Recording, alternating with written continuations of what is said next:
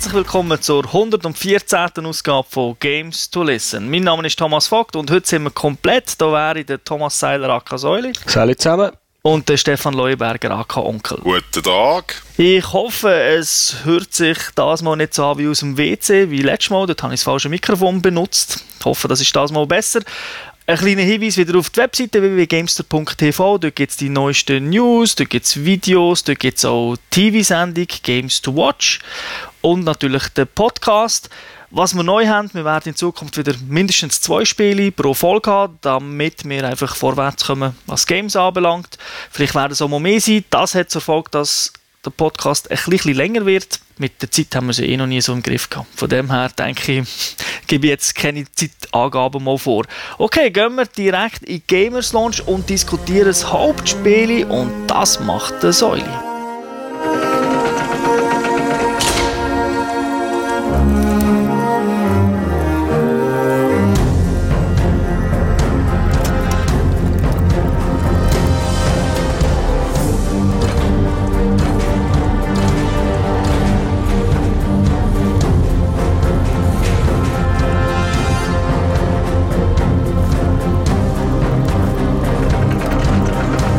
Ja, der heutige Titel, den wir besprechen, ist Legend of Grimrock. Das ist äh, das First-Person Realtime Rollenspiel, RPG, so ein Dungeon Crawler, wie aus guten alten Zeiten. Entwickelt und published von Almost Human Games, ist auf dem PC draussen seit dem 11. April und eine Altersfreigabe haben wir keine gefunden dazu. und äh, ich frage jetzt mal in die Runde, wie wer noch so ein bisschen wie Erfahrung hat mit, mit diesen Rollenspielen. Tom? Ja, eben, der Klassiker Dungeon Master kenne ich, den Eye of Beholder, aber es ist nicht mein Genre, das muss ich ganz ehrlich sagen. Bu, bu, Dungeon Master ist eines von meinen Lieblingsspielen auf dem Amiga. Eye of the Beholder hat mir nicht so gefallen, und im Underworld hingegen war wieder top.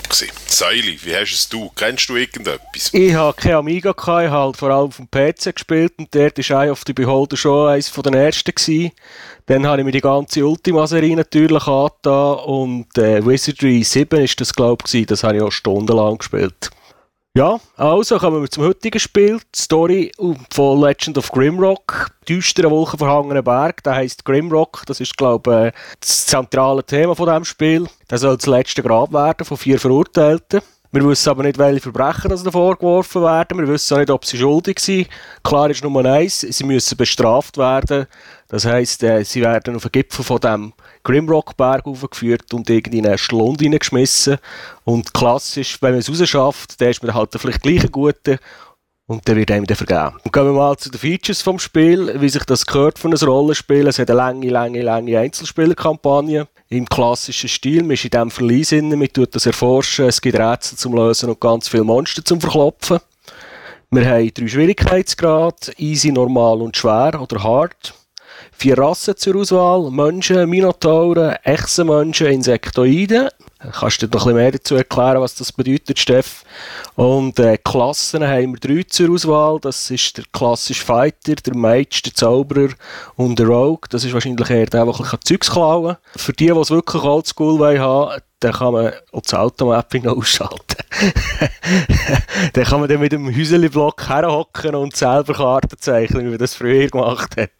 Also, erzähl mal, Stefan. Eben, ein Oldschool-Game. Was muss das haben? Es muss eine Party haben. Das ist ja so. Man hat eine Party und dort hat man die Auswahl. Man kann einfach gerade loslassen mit Spielen, mit einer vorgefertigten Party. Die ist, bleibt top, gibt es nichts auszusetzen dran. Man kann aber auch selber vier Charaktere erstellen. Eben, da hat man die Auswahl zwischen diesen vier Rassen und die unterscheiden sich eigentlich halt durch ihre Attribute, die sie haben und Sachen, die sie speziell gut können oder halt nicht so gut sind. Und anhand von dem tut man dann nachher eine analoge Klasse auswählen. Der Insektoid beispielsweise ist ein guter Mage und weniger ein guter Fighter. Menschen die können ein bisschen alles machen und der Minotaurus werden wiederum ein speziell guter Kämpfer. Und so macht man sich seine Party, benamset die und wird dann in den Dungeon hineingeschmissen. Das ist ein bisschen speziell für Leute, die sich halt nur Call of Duty oder irgend so etwas gewohnt sind, weil die Bewegung ist nicht frei. Man bewegt sich in einem pseudo-dreidimensionalen Raum. Man sieht den Dungeon aus First-Person-Sicht, aber man ist eingeschränkt in der Bewegung. Die basiert über die Tasten WASD, wie man das aus Shooter kennt, oder man kann auf dem Bildschirm auf Symbol klicken. Man bewegt sich aber eben nicht frei, sondern von Quadrat zu Quadrat oder wie von Platte zu Platte. Man muss sich das vorstellen, als würde man sich von einem, auf einem Häuseli-Papier von Quadrat zu Quadrat bewegen. Und was bei dieser Bewegung auch noch speziell ist, es, man hat Zeitslots. Also man bewegt sich nicht so schnell, wie man Tasten drücken kann, sondern halt innerhalb von diesen Zeit abläuft. Die Monster übrigens auch. Was mich ein bisschen schade hat dünkt, was eben der Oldschool-Aspekt nicht ganz kann halten ist, dass man, wenn man in die Wänge reinlatscht, dass man dort keinen Schaden nimmt. Das gibt einen Oldschool-Abzug. So, erzähl mal uns etwas über das Gameplay. Man hat das Moment, bis man sich wieder daran gewöhnt hat, wie das Ganze geht. Vor allem im Kampf, weil dort ist es schon ein bisschen mühsam, wenn man sich halt auf diesen Platten bewegt, weil dann plötzlich kommt von dort noch ein Gegner und von dort, und dann ist mir ein Sackgasse und wird einfach vermöbelt Tablet von allen Seiten, kann sich nicht mehr bewegen und ist dann tot. Und auch dort ist es dann oldschoolig, da kommt nämlich einfach Game Over auf dem Bildschirm und fertig und dann kannst du das Game laden. Also, ja, viel Speicher ist angesagt, das finde ich aber halt wiederum witzig. Was ein Unterschied ist zu Dungeon Master, dort ist es ja so gesehen, dass man seine Fähigkeiten trainiert hat, indem man sie benutzt hat. Also je mehr, dass man etwas gemacht hat, umso besser ist man drin geworden. Das ist hier nicht so. Hier, und das ist ein bisschen newschoolig, hat man Skill Trees. Jede Klasse hat einen Tree, wo man Sachen anlocken kann. Der Tree ist aber leider so, dass es eigentlich kein Tree ist, sondern eigentlich eine Linie. Also man hat einfach mit Level sowieso kann man das machen, mit Level sowieso kann man das machen.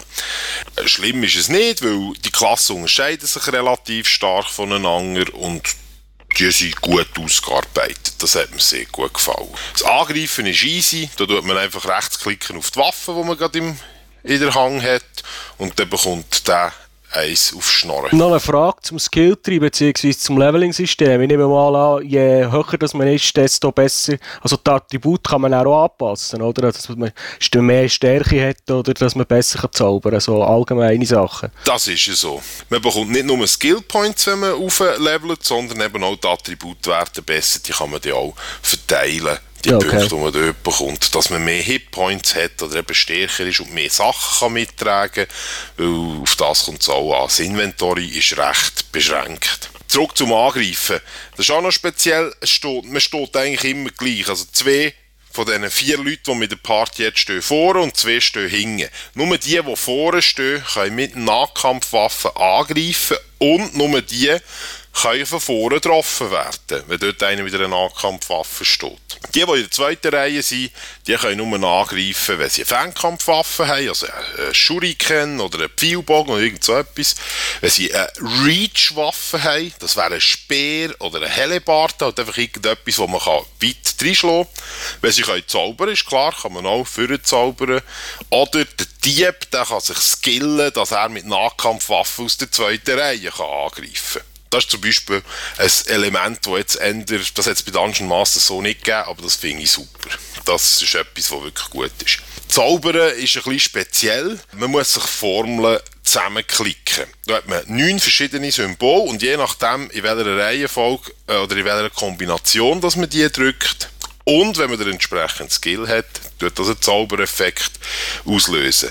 Das ist ein bisschen fummelig, weil wenn man irgendwie in eine Ecke gedrängt ist und von zwei Seiten verpratscht wird und man muss timen, dass der reingeschlagen hat, dann muss man noch am Zauber einen Zauberspruch zusammenklicken. Also, es ist ein bisschen fummelig. Aber irgendwie so ein Quick-Button, wo du irgendwie eine Kombination kannst zusammenstellen kannst, sagen, wenn ich auf Face drücke, macht er mir einen Feuerball, das kannst du nicht machen. Sicher nicht, spinnst du eigentlich. das ist ein Oldschool-Game. Nein, nein, also solche Sachen gibt es da sicher nicht.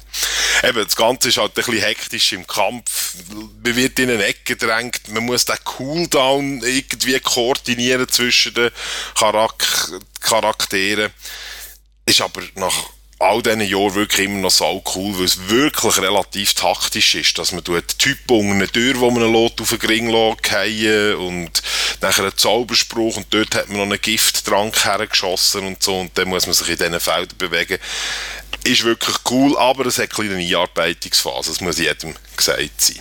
Die Rätsel im Spiel sind so, dass man oft etwas sieht, wo irgendjemand an die Wand geschrieben ist das gibt einem einen Hinweis darauf, was man jetzt könnte machen. Man muss nicht alles machen, aber manchmal ist man dann wirklich einfach so, äh, also mir ist es auch so gegangen, dass man überhaupt nicht weiß, was man jetzt machen und weiter ist man über so Hinweise noch dankbar. Zum Teil hat es auch in der Wange ganz kleinen Knopf nehmen, wo man einfach muss finden mit der Maus und dann kann man dort draufklicken, dann geht der Geheimtüren aufnehmen oder so. Das ist ein bisschen, naja, aber zum Glück sind die Knöpfe, die sehen alle ähnlich aus. Und mit der Zeit hat man ein Auge dafür. Ah, da jetzt wieder eine Geheimtürwang.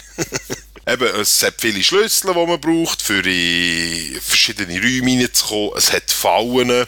Die Rätsel, ich kann mal ein Beispiel von einem bringen. Da hat man so eine Tributforderung. Da, da heisst es an der Wange einfach, du musst mir Tribut geben. Da hat es links eine Tür, eine Falltür im Boden und es Gitter vor dieser Falltür. Da kann man irgendeinen Gegenstand, etwas Wertloses, ein Stein, drauflegen, einen Knopf drücken, dann geht das auf, geht ab und dann beamt es einem etwas Wertvolles als das, was man drin hat, hoffentlich her. Und wenn man dann das wieder nimmt, was man hat herbeamt bekommt und noch ein Tribut zahlt, dann bekommt man noch etwas viel Besseres. Und das, denke ich, ist wirklich, das ist so ein bisschen die Essenz vom Dungeon Master auf dem Amiga und das haben sie wirklich super eingefangen. Also, mir hat das, mir hat das ganz gut gedünkt. Es kann natürlich für Leute die jetzt das nicht so gewöhnt sind, oder ein Mass Effect das Rollenspiel äh, anschauen, wo, wo ihnen wirklich super gut gefallen hat, ist das wahrscheinlich dann schon fast ein bisschen zu viel mit diesen Knöpfen suchen und so. Jetzt für Neuling, wo ist das Ziel von dem Spiel? Das tun so noch endlos gamen. Es ist fast ein bisschen endlos gamen, aber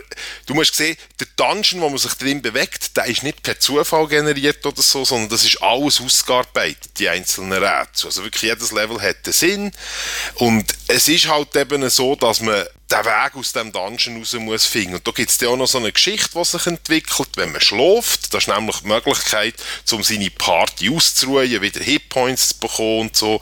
Wenn man ruht, dann, kommt, dann träumt man manchmal. Aber da verrate ich jetzt gar nichts darüber, das sollen die Leute erleben, die das Spiel kaufen. Dann hat es aber sicher auch neue Sachen in dem Spiel. Sonst hätte man ja einen Dungeon Master einfach nochmal releasen oder? Das ist absolut richtig. Und zum Glück hat es neue Sachen. Also das Automap-Feature muss ich ganz ehrlich sagen, wenn ich das nicht hätte, dann hätte ich wirklich auch halb so viel Spaß gehabt mit dem Spiel, weil äh, man kann es abschalten und es gibt sicher Leute, die das so spielen. Ich würde es nicht so machen. Gott sei Dank gibt es ein Automap-Feature.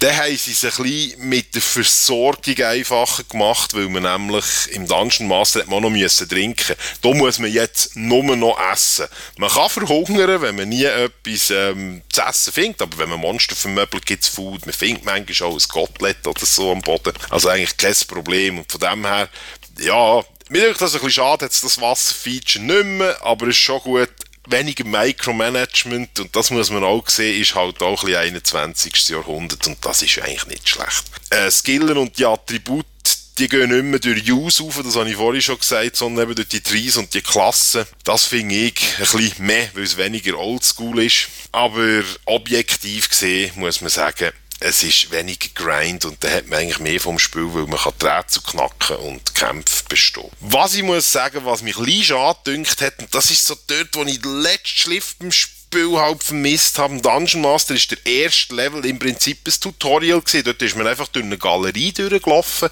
und hat sich die Leute für seine Party ausgesucht gibt es in diesem Spiel nicht. Der Charaktererstellungsschirm ist nüchtern, halt einfach zweckmäßig. Wie ist es optisch dargestellt? Hat man in diesen 20 Jahren ein bisschen etwas weiterentwickelt? Ja, ein bisschen weiterentwickelt hat sich schon.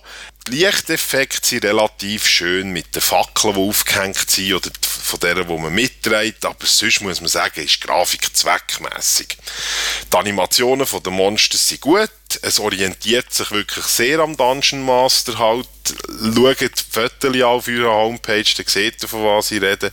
Es ist aber ganz schön in die heutige Zeit übersetzt. Mir gefallen vor allem die Icons für die Waffen und für die Inventargegenstände. Wie ist der Sound? Wie tönt es so, wenn man Leute verklopft, Schwerter klären, Feuerbälle explodieren? genau, alles das hat man in diesem Spiel. Man hat den atmosphärischen Grundton die ganze Zeit, ob das jetzt ein Murmeln ist oder irgendwie ein Beben, das man neu hört im Berg, das ist gut gemacht. Die Musik, die im Spiel kommt, die vermittelt mir zumindest das Conan-Gefühl und das ist gut. Man hat ab und zu auch einen Schreckmoment, wenn plötzlich noch jemand von hinten einem einen angreift, nachher jaulen die in der hinteren Reihe auf und so, das ist auch gut gemacht. Kommt insgesamt eigentlich recht gut über. Keine Adlib Soundcard Emulation oder PC Speaker Sound Emulation für Oldschool-Fans? Ich glaube, PC Speaker, nein, das gibt es wirklich nicht. Nein, es hat nichts Tom. Ich kann ja das mal in die Feature äh, Request List aufnehmen, wie im Forum. dann komme ich zum Fazit. Also Legend of Grimrock ist für mich ein gut gemachter Oldschool Dungeon Crawler. Das Spielprinzip ist sorgfältig ins 21. Jahrhundert geholt worden und wirklich gut übersetzt worden. Der letzte Schliff allerdings fehlt dem Spiel, eben die Ahnengalerie fehlt. Das Tutorial wäre vielleicht für die Leute noch nice gewesen. Und wenn man die Skills auswählt, sich beim Weiterentwickeln, sieht man nicht alle 50 Level schon im Voraus. Das kann auch noch mühsam sein. Weil das fehlt, kann ich es nicht wirklich jedem ans Herz legen. Also für Dungeon Master Freunde ist das Spiel ganz klar ein Muss, weil das hat das Flair und das Feeling wunderbar eingefangen. Den anderen kann ich es ans Herz legen, wenn sie sich für das können wenn man die Art und Weise muss den Rätsel lösen, wie ich das jetzt gesagt habe. Und die Echtzeitkämpfe, die taktisch in diesem Pseudo 3D, wenn ich das anspricht, dann könnt ihr es wirklich auch holen, weil es ist für günstige 13 Euro zu haben. Ich gebe dem Spiel 3,5 von 5 Punkten. Cool, tönt auch mal interessant, vor allem für Fans aus dem Genre oder wo man möchte dann erleben, wie das früher war. Kommen wir zum nächsten Spiel. Da geht auch uns wieder der Säule, der Gamers Launch, einen kleinen Überblick. It's to race without restraint.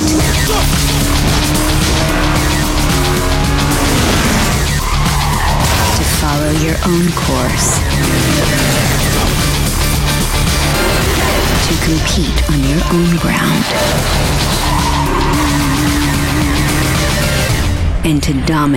Ja, der zweite Titel vom heutigen Tag, Ridge Racer Unbounded, ein Arcade-Rennspiel, das von Bugbear entwickelt wurde und von Namco Bandai published. Das Spiel ist auf dem PC, auf der Playstation 3 und auf der Xbox 360 rausgekommen. Wir haben es auf der PS3 gespielt.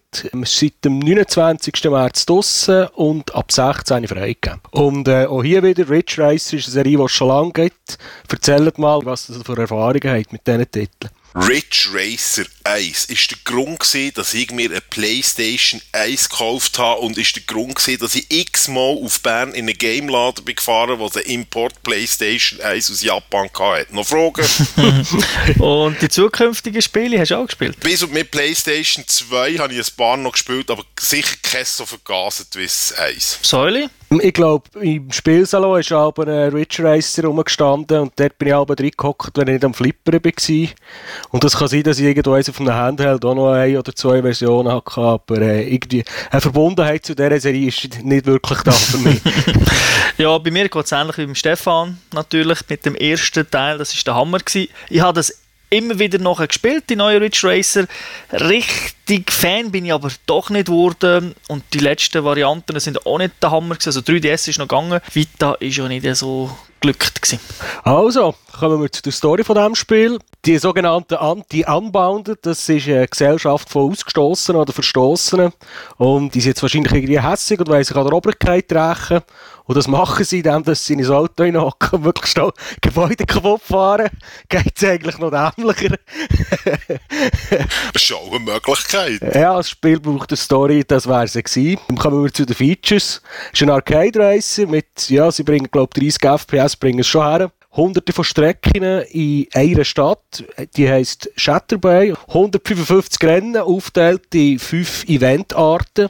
Domination, Drift, Shindo-Rennen, Vernichtungsangriff und Zeitprüfungen.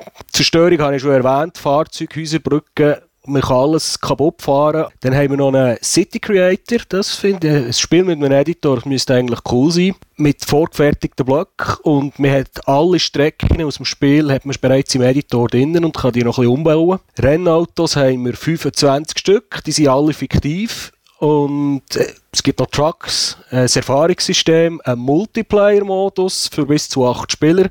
Dort haben wir aber nur zwei Modi, das ist Domination und Zeitprüfung. Und in denen, ich nehme mal an, mit User-Generated Content meinst du, dass man die Städte, die man selber erstellt hat, dass man die mit Kollegen kann teilen und da drin rumblocken Genau, dazu noch mehr. Vielleicht noch eine kurze Info zu den Entwicklern das ist ja nicht von Namco gemacht, sondern von Backbier und die haben vorher den Racer Flatout gemacht, wo vielleicht ein oder andere kennt. Schauen wir doch mal das Spiel von Anfang an. Wenn man sie leitet, fängt es gerade an, es gibt kein Tutorial und man merkt schon, nach zwei Minuten Spiel ist brutal schwer, weil man vermutlich die ersten zehn Runden einfach mal nicht gönnt. Und nicht einmal die ersten drei reinkommt. Und dann fragt man sich so, hä? Ich nicht sein? Gibt es keinen Schwierigkeitsgrad? Du sagst so brutal her. Du kannst nichts auswählen, du drückst Start und nachher kommt zack, fahren. Geht einfach los, Schwierigkeitsgrad. Okay. Das ist vom letzten Jahrhundert. Es ist wirklich es ist einfach hure schwer. Also ich habe mich gewundert, wie wir da so gönnen. Aber irgendwann schaffen wir es dann, weil man sich da auch leveln kann, aber dazu später mehr. Es hat auch keine Map, wo man heute ein bisschen gewöhnt ist, so bei Rennen. Da sieht man eine Map, weiss man, jetzt kommt eine Linkskurve, eine Rechtskurve. Nada. Also darum ist sie auch so schwer, weil man wirklich nichts hat. Das einzige Coole ist, das Ganze hat, ist ein bisschen speziell gemacht. Also es wird zum Beispiel der Platz, wo man ist, oder der Rückstand, wo man hat, oder in welcher Runde das man ist, wird einblendet, indem das zum Beispiel von einer Mauer projiziert wird. Und das finde ich noch recht cool, weil man kann sich dann wirklich aufs Rennen kontrollieren. Es gibt nicht allzu viel, wo stört, außer ein Turbo-Leisten aber mehr oder weniger ist das alles, was man hat. Und natürlich noch Geschwindigkeit, die man sieht. Aber das ist ein Ridge Racer, oder? Also wie sagt man so schön, auf der Verpackung wird stehen, Vorsicht, kann Spurenelemente von Ridge Racer enthalten. und das gilt auch bei dem Spiel. Also Ridge Racer ist ja bekannt, man kann driften durch Kurven, das Auto ist easy abzufahren, man kann nicht übertreiben, also du kannst in einer Linkskurve nach rechts driften und es passiert nichts. Das Einzige, was dort wichtig ist, ist das Timing bei einem Ridge Racer. Also wenn man es dann wirklich seriös spielt, ist es dann doch auch ein bisschen schwerer. Unbounded irgendwie komplett anders. Also schon das Driften allein, man bleibt auf dem Button. Also es ist kein Handbremsbutton, sondern ein Driftbutton und dann bleibt man drauf. Also man tut nicht einfach kurz antippen und dann driftet man, sondern man bleibt drauf und lässt dann zum richtigen Zeitpunkt wieder los. Man kann auch sich also wirklich drehen um 360 Grad, also dass du in die falsche Richtung kannst fahren. Also es sind also so Sachen, die ein bisschen anders ist und jedes Modell fährt sich anders vom Auto, von denen 25, die man freispielen kann. Und man muss auch ständig wechseln. Also du kannst nicht ein Auto haben und dann sagen, oh, das ist super, ich fahre mit dem jetzt alle Rennen. Du wirst keine Chance haben. Also manchmal ist Geschwindigkeit gefragt, manchmal ist Driften gefragt. Da musst je nachdem musst du den Karren wieder wechseln. Aber es sind natürlich auch neue Sachen drin, die ich persönlich sehr cool finde. Also neu jetzt für die Ridge Serie, neu natürlich nicht, wenn man andere Rennspiele anschaut. Es gibt Fragen, also so Takedowns, die man von Burnout kennt. Das heißt, einen Gegner abschießen. Das kann man aber natürlich nur machen, wenn man die Turboleiste 100% voll hat. Man kann also nicht wie bei anderen Spielen einfach einen in die Wand rammen oder an die Wand drücken und dann denkt er, jetzt explodiert er dann irgendwie. Das habe ich probiert Du kannst fünf Minuten mit dem fahren und in die Wand drücken es passiert nichts. Zündest aber den Turbo, musst du nur anhauchen und er fliegt schon in die Luft. Also das ist da ein bisschen speziell. Für den Turbo aufzuladen, muss man auch Windschatten fahren, driften oder die Umgebung zerstören. Und da gibt es zwei Varianten, was die Zerstörung anbelangt. Du kannst eigentlich alles kaputt fahren auf dieser Strecke, wo du siehst. Du kannst in die Tankstellen reinblocken, die explodieren. Du kannst irgendwelche Mürli wegrasieren. Du kannst Pfeiler abfahren. Das geht alles kaputt. Das gibt alles Turboleisten. Aber dann kommt ein großes Problem. Es gibt nämlich auch Sachen, die ja dann Spiele begrenzen doch sieht man nicht immer, was tut Spiele begrenzen, was nicht. Und dann fährt man einfach ab und zu in eine Wand rein, wo man denkt, oh, die kann ich kaputt machen und explodiert dann. Wie sieht es aus mit dem Drift? Wenn ich das noch speziell mit dem Button haben, funktioniert das gut? Hast du dich schnell an das gewöhnt? Man drückt halt auf den Knopf, muss rechtzeitig loslassen und du kannst auch mit, mit der normalen Bremse kannst du auch driften. Also so ist es nicht. Also für mich ist das kein, kein Thema. Okay, gewesen. gut. Es ist einfach nicht Ridge Racer Style. Sie haben gesagt, es gibt zwei Arten von Spezialzerstörungen. Da wäre zum eben das, was ich vorher erwähnt habe. Und dann gibt es Sachen, die man nur kann zerstören kann, wenn man den Turbo hat. Und wenn man, wenn man die Turboleiste voll hat, also wird eingeblendet, was man kann kaputt machen kann und kann dann den Turbo drücken und dort reinfahren. Das sind dann meistens richtige Mauern, wo man wirklich von weitem sieht, dort kannst du normalerweise nicht durch. Und so kannst du x Abkürzungen pro Strecke freischalten. Die bleiben dann auch. Also während dem Rennen natürlich. Wenn du das Rennen noch musst wiederholen dann nicht. Und es gibt auch weitere Sachen, also so Tanks, wo du kannst reinfahren und die haben dann einen Einfluss, weil wenn die explodieren, dann treffen sie natürlich in der Regel, auch Gegner und somit kannst du deinen Vorsprung, wenn du einen hast, äh, ein bisschen ausbauen oder vielleicht kommst du wieder ein bisschen hin. Weil, wie schon gesagt, das Spiel ist brutal schwer, wirklich extrem schwer. Ein Fehler und du bist auf dem letzten Platz. Und von dem her muss man sehr vorsichtig mit dem Turbo umgehen. Sieht das wenigstens aus wie Ridge Racer? Hat es Tunnel, hat es Wasserfälle, lange Brücken? Nein. und zwar muss man ja sehen, Ridge Racer kommt aus der Spielhalle, dort hat man so Fantasiestrecken früher immer gehabt. Die ganzen Sega-Automaten sind ja auch so gewesen, unter Wasser gefahren, einfach das schön aussieht. Da nicht. Also das ist mehr Optik wie Burnout. Also jetzt nicht Paradise, sondern die älteren Burnouts oder auch Split Seconds. Es ist alles ein bisschen dunkler. Es hat viele Lichteffekte. Es sind enge Straßen.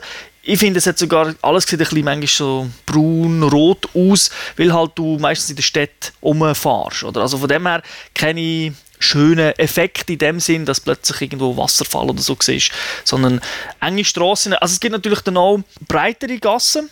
Das ist dann, wenn du zum Beispiel so mit einem Hafen rumfährst und so, weil du fährst eigentlich nur in einer Stadt. Und die Stadt ist einfach aufgeteilt in verschiedene Abschnitte, aber es ist nicht Open World, also die Strecke ist komplett vorgegeben.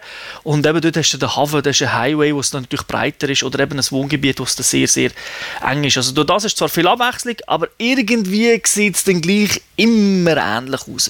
Aber es ist trotz vielen Objekten und alles in der Regel sehr flüssig. Also mir ist nur einiges Ruckel aufgefallen und das ist online gewesen, bei einer selber gemachten Strecke, wo einer einfach irgendwie x Lastwagen hatte und die sind alle explodiert und dann hat es auch ein gezuckelt. Aber es läuft wirklich super flüssig. Die Optik ist anders, das Gameplay ist anders. Das weißt du, die gleiche Kerre wie bei Ridge Racer. Nein! das, das, das gehört noch nicht zu den Spurelementen. Es hat 25 nicht lizenzierte Fahrzeuge, also Traumautos. Es gibt ein paar Ridge Racer Karren, die zumindest vom Namen her erinnern. Also der Galaga Karren oder so, oder der Soul Calibur Karren gibt es auch. da hat so Stickers drauf. Die muss man freispielen, die hat man nicht von Anfang an. Vielleicht würde sie sogar in der alten Engine gleich aussehen, aber jetzt das ist natürlich eine komplett eigene Engine, die da gecodet worden ist. Und dort sehen die Autos halt jetzt wirklich nicht gleich aus wie beim Vorgänger, weil halt die Grafik schon ein bisschen anders ist. Was mich ein bisschen stört, ist, bei Ridge Racer habe ich eigentlich immer gerne die ähm, Bumperkamera gehabt, dass man einfach unten ist und volles äh, Geschwindigkeitsfeeling bekommt. Ganz nah am Boden. Da hast du zwar auch, hast auch so eine von diesen drei, aber die anderen zwei sind einfach hinter dem Auto. Was mir fehlt, ist eine Cockpit-Perspektive. Also ich meine nicht, wo man das Cockpit sieht, aber etwa auf der Höhe von einem Cockpit. Weil Bumper-Version hast du bei diesem Spiel einfach keine Übersicht. Weil ständig Teile rumfliegen. Und wie schon gesagt, es hat überall Pfeiler, es hat irgendwelche Abschrankungen, wo du aber auch reinfahren kannst, Gitter, die wegfliegen und, und, und. Und durch das ist es, passiert einfach zu viel auf dem Screen, wenn du unten am Boden bist und das ganze Spiel ganz schnell an dir vorbeirauscht. Du siehst einfach nichts. Also das ist eines der wenigen Spiele, wo ich ganz weit wegzoome, so weit wie möglich, damit ich so viel wie möglich sehe. Jetzt nimmt mich mal noch Wunder, du hast den Schwierigkeitsgrad angesprochen. Fährt der Computer so gut oder ist es einfach schwierig? Also auf KI oder so, beschisst die die noch? Oder? Ja, also ich vermute, ein bisschen beschissen tut sie, weil es ist schwer zu sagen. Wenn du nämlich eben Fehler machst, bist du gerade hinten. Wirklich, also es geht so schnell, weil die Gegner sind sehr nah beieinander und es ist auch sehr schwer wieder aufzuholen. Also es ist nicht so, ah, Gummibank ich, ich fahre vom 8. wieder auf 1. Das kannst du in der Regel vergessen. Aber wenn du vorausfährst, wenn du fehlerfrei fährst, weil du die Strecke mit der Zeit kennst, dann kannst du auch wirklich wegfahren. Also dann kannst du wirklich Sekunden rausfahren und der Computer dann nicht mehr hinkommt. Oder darum denke ich, sie beschissen einfach wohl vermutlich beim Turbo. Also dass sie die Turboleiste einfach irgendwie können auffüllen und somit schneller sind. Heißt das ein Fehler und ich drücke Start, Restart? Das würde ich nicht machen, weil wenn du nämlich nicht ins Ziel fährst, gibt es keine Punkte. Und manchmal längt es einfach nicht mit dem Karren, dass du die Strecke überhaupt schaffst. Also fahrst du am besten ins Ziel, weil du durch das Zerstören von Objekten gibt es extra Punkte und dann levelst du natürlich. Also wenn du jetzt gerade noch 10 Sekunden einen Fehler machst, ja, Restart. Wenn du aber irgendwie noch eine Runde musst fahren, fahr die fertig. Auch wenn du achten bist, es gibt Punkte. Und die Punkte, hast du gesagt, kannst du leveln, dann wird das Auto besser, oder? Nein, aber du schaltest äh, Auto frei. Oh. Also du hast so eine XP, wo du einfach, wo du levelst und wie grösser die Level ist, wie mehr Kehren schaltest frei. Es geht also nicht, du kannst das Auto nicht tunen, sondern die haben so simple Statistik, zwei Sternchen für Speed, drei für Drift und und und. Es sind diverse Modi erwähnt worden vom Seili bei den Features. Kannst du es dir schnell ein erklären? Also Domination ist das, was ich jetzt eigentlich immer erzählt habe. Das sind Rennen, wo du einfach alles kaputt machen können. Dann gibt es die Shindo-Rennen, das ist das Gleiche einfach ohne Zerstörung. Dort ist äh, der Turbo einfach wirklich nur der Turbo, dass man einfach schnell fahren kann. So schnell. Also, dort kann man nichts kaputt machen. Drift kennt man von Need for Speed. Drift ist einfach rum. Also das ist halt üblich. Oder auch wie, wie Ridge Racer. Das ist nichts Spezielles. Und Zeitprüfungen, das ist, das ist so Stunt-Strecken, wo du ein bisschen Steilwände und so kannst fahren und so irgendwelche Sachen musst sammeln das habe ich gefunden, ist irgendwie cool und doch wird die Physik ein bisschen äh, in Anspruch genommen, vielleicht sogar ein bisschen überfordert, weil dort habe ich wirklich manchmal ein Steuerungsproblem gehabt, weil du so crazy Zeug kannst machen und äh, habe ich so manchmal das Gefühl, oh, es fühlt sich ein bisschen komisch an, aber es ist auch nicht so schlecht. Ich bin immer noch am Spurenelement suchen, kommen wir mal zum Sound. du hast sie gefunden! und zwar ist der Soundtrack ist wirklich geil, es ist elektronische Musik, wie man es kennt von Rich Racer, so ein bisschen Techno-Style und das ist aber wirklich gut. Also ich glaube auch Leute, die nicht so Fan sind von, dem, von dieser Musik, dort hat es geile Tracks dabei das muss ich sagen, ist wirklich gut gelöst. Okay, die Spurenelemente haben wir gefunden. Was mich jetzt noch wundernimmt, ist, wie funktioniert der Editor? Der ist ganz geil. Und zwar behaupten ja die Entwickler, sie haben das ganze Spiel mit dem Editor erstellt, also alle Strecken. Kann man ihnen glauben, muss man nicht, aber könnte sein. Das Prinzip ist ganz einfach, es ist ein Lego-Prinzip. Also du tust nicht eine Strecke zeichnen und dann tust du irgendwie ein Häuschen links hin und ein Häuschen rechts hin, sondern du hast so ganze Blöcke Du hast so ein Raster und dort tust du einfach einen Block rein. Da kommt jetzt eine Kurve rein. Und da kommt eine Gerade rein. Und dort rundum ist schon, hat schon Häuser und alles dabei. Also die Anzahl an Blöcken, die du zur Auswahl hast, das ist auch etwas, was du musst freischalten musst. Also du spielst und wie mehr du spielst, wie mehr Lego-Klötzchen bekommst, wie komplexere Strecken kannst machen Und das finde ich eigentlich recht cool. Und was auch geil ist, du musst deine Strecke, einig, wenn sie aufladen mindestens einmal äh, durchfahren. Also du musst ins Ziel kommen, sonst gilt sie nicht als fertig und dann kannst du sie auch nicht aufladen. Das ist gut, ja. Aber wie sieht es aus, der Content, weil das ist ja gesagt worden, wir können den User-Generated Content spielen. Ist, ist das okay? Wie ist die Qualität von dem? Also ich muss sagen, das, was ich gespielt habe, ist sehr gut. Hat wirklich ganz geile Strecken drunter wird natürlich genauso Müll haben, aber du kannst auch wieder Strecken zu den Favoriten hinzufügen und ich glaube, sie dann auch das Ganze noch ein bisschen filtern, weil wenn du online gehst, kannst du auch User-Content auswählen und das ist so ganze Städte, zum Beispiel heisst es eine Frankreich oder so, Paris nachgebaut, was natürlich nicht genau stimmt, aber einfach so gewisse Gassen halt und die, sind, die stehen dann alle zur Auswahl, die guten Strecken eigentlich. Coole Sache. Online ist jetzt gerade das Stichwort gewesen, oder? Eben, das achte kannst du oben blocken es gibt ein bisschen weniger Modi. Wobei das ist, das muss ich sagen, ist ein bisschen kompliziert gelöst. Wenn du die normalen Strecken fährst, ist eigentlich nur Domination. Das ist eigentlich der Hauptmodus. Einfach rennen gegen andere, äh, wo alles kannst kaputt machen kannst. Du hast eben keine KI, die schießt oder die einfach so brutal schwer ist. Also von dem her ist es recht cool. Aber da ja User-Content dort ist, du kannst in einem Content, also in einer Stadt oder einer Rennstrecke, die du machst, kannst du Events zuordnen. Du kannst zum Beispiel auch sagen, da fährt jetzt nur einen allein und das Ziel ist einfach, 1000 Kerne kaputt zu machen oder so. Darum hast du im Prinzip dann gleich einen Haufen Modine, die aber in der Regel dann nicht mit anderen fährst. Aber es ist dann okay, gleich Online-Content. Das hat dann aber nichts mit dem zu tun, dass du Rennen machst. Also bei den Rennen eher die, die übliche Sache, einfach Rennen mit allem kaputt machen und sonst äh, dann spezielles Zeug eher im User-Content. Dann kommen wir doch zum Fazit. Also mir hat das Spiel sehr gefallen. Darum ein 4. Ich habe sogar ein bisschen geschwankt, ob nicht ein 4,5, aber ich denke, ein 4 ist gerechtfertigt. Ich muss sagen, wer Ridge Racer erwartet und Fan ist von Ridge Racer, der muss es nicht haben. Weil es hat nicht viel mit Ridge Racer zu Wer unglaublich schnell frustriert ist, weil ein Spiel schwer ist, weil man auch viel Trial and Error muss machen, weil man die Strecke eben nicht kennt, man lernt sie auch nicht wirklich richtig kennen, da es so viel hat. Eben fährt man irgendwie wieder da in eine Wand, dort in eine Wand. Die brauchen es auch nicht. Aber wer nicht so ein höchstes Frustpotenzial hat, wer Arcade Racer im Stil von Flatout, Burnout, Split Second oder Motostorm liebt, soll sich kaufen, weil es ist wirklich gut, es macht Spaß, das XP-System ist nett. Es ist auch mal etwas anderes, dass keine wirklich einen Unterschied machen, Vorderradantrieb, Hinterradantrieb, bringt er wirklich etwas da. Also es ist jetzt nicht Simulation, es ist voll Arcade, aber du merkst es beim Fahren. Ich würde sagen, durch das, dass du noch so viel Content hast, kannst du unheimlich lang spielen und ja, aber du würdest auch hure lang spielen ohne den User-Content, weil du brauchst sowieso 10 Versuche pro Strecke. Okay, dann danke ich euch beiden, dass ihr ausgehalten habt. Ist doch mal ein bisschen länger. Ist halt so, wenn man zwei Spiele hat. Das wird jetzt in Zukunft immer ein bisschen so sein. Vielleicht mal ein bisschen kürzer, vielleicht mal ein bisschen länger. Aber ich denke, so zwischen 30 40 Minuten wird es jetzt halt in Zukunft sein. Nächste Woche geht es schon weiter mit neuen Spielen. Was genau, hören ihr erst nächste Woche. Und bis dahin wünsche ich eine schöne Zeit. Ciao zusammen. Ciao zusammen. Auf Wiedersehen.